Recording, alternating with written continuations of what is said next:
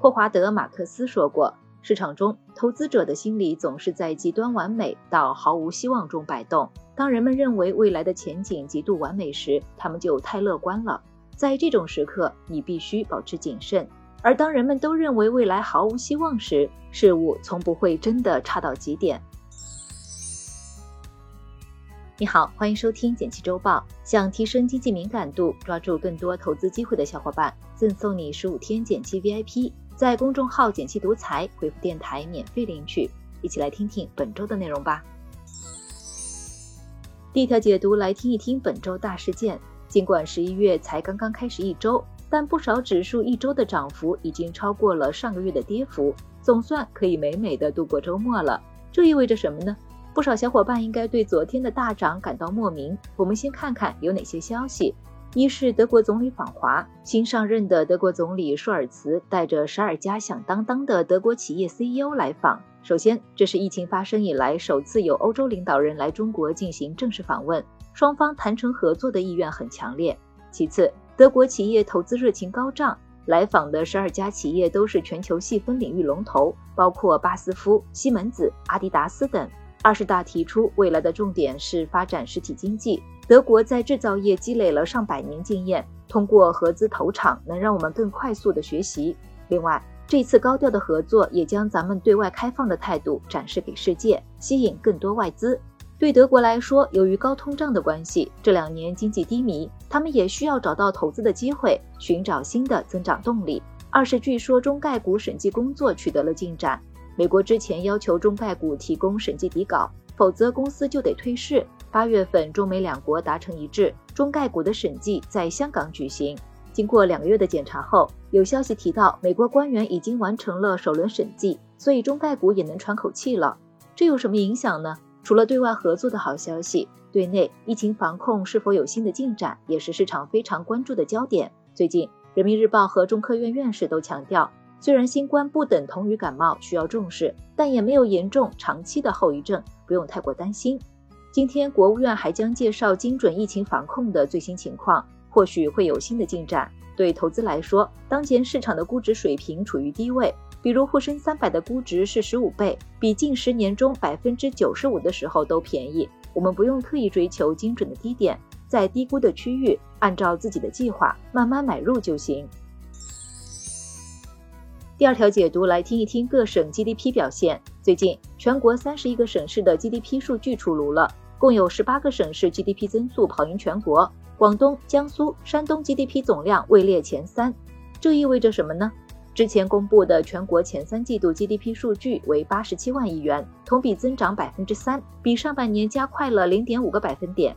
再来看看各地区的表现，从增速来看，中西部地区增速领跑，有十八个省份的 GDP 同比增长率高于全国水平，其中十四个省份在中西部地区。山西继续延续上半年的势头，以百分之五点三的增速领跑全国，主要是受到了能源利好。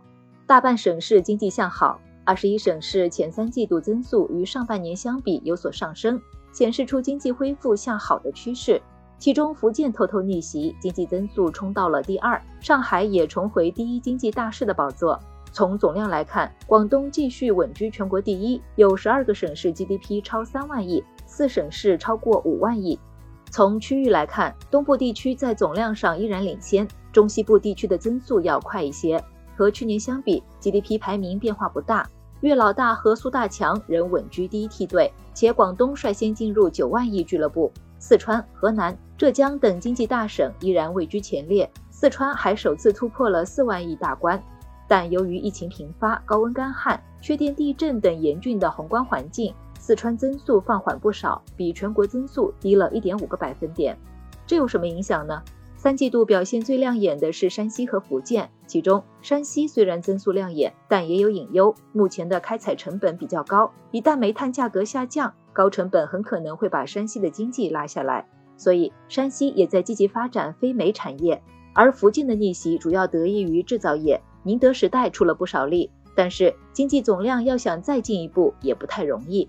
有专家认为，未来人口数量对省份经济的发展会越来越重要，对福建来说是个短板。第三条解读来听一听个人养老金最新进展。昨天，人力资源社会保障部、财政部等五部门联合发布了《个人养老金实施办法》，对个人养老金的参加流程、资金账户管理等方面做出了具体规定。这意味着什么呢？个人养老金是我们养老体系中的第三支柱，是对第一支柱的有效补充。我们可以自主选择是否参加，是每年都参加还是部分年份参加。不过，一旦开始投资，账户会锁定到退休。今年四月份，国务院搭好了个人养老金的顶层框架，九月份又出台了个人养老金的税收优惠政策，但一直没有具体的实施细则。昨天，实施办法终于出来了，来划几个重点。参加人可按月、分次或按年度缴费，每年缴纳额度上限为一万两千元，领取要求和基本养老保险差不多。领取时可按月、分次或者一次性领取。养老金账户具有唯一性，可以自己选择一家商业银行开立，也可以接受指定。销售机构要做好风险提示，不能推荐超出参加人风险承受能力的产品。商业银行对个人养老金账户免收年费、转账手续费等。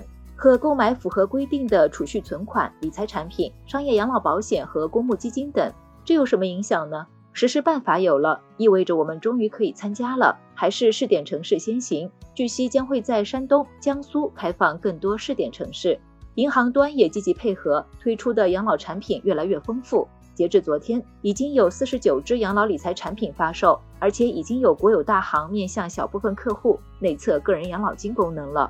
能看出来，国家建设个人养老金的步伐越来越快了，也许不久后就能普及了。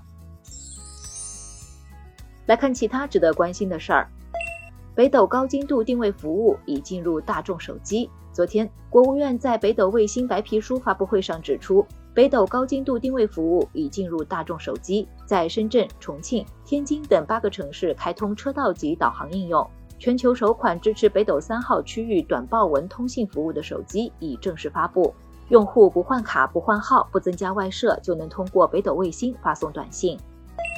北证五十成分指数样本发布，昨天，北京证券交易所发布了北证五十成分指数样本股名单，将于本月二十一日正式发布实施行情。北证五十样本股按照市值规模和流动性选取排名靠前的五十只证券，兼具代表性与成长性。首发样本股总市值占比百分之七十一，覆盖十六个细分领域，机械设备、医药生物、电力设备、基础化工数量居前。数字人民币有望用于跨境消费。昨天，深圳市罗湖区在全国首发深港跨境消费指数，其首个落地也是重点打造的项目是罗湖即将启动数字人民币深港消费先行示范技术测试，面向深港两地居民，面向罗湖全域消费场景。引领全国数字人民币创新试点。最后简单总结一下，我们一起回顾了本周大事件，然后带你了解了各省 GDP，最后和你聊了聊个人养老金的新进展。感谢收听《简析周报》，喜欢本期内容的话，欢迎分享给朋友免费收听。最后推荐一篇精选的晚上聊财经，这个神奇指标预测了全球金融危机，欢迎点击文字区链接收看。周末愉快，周一见哦。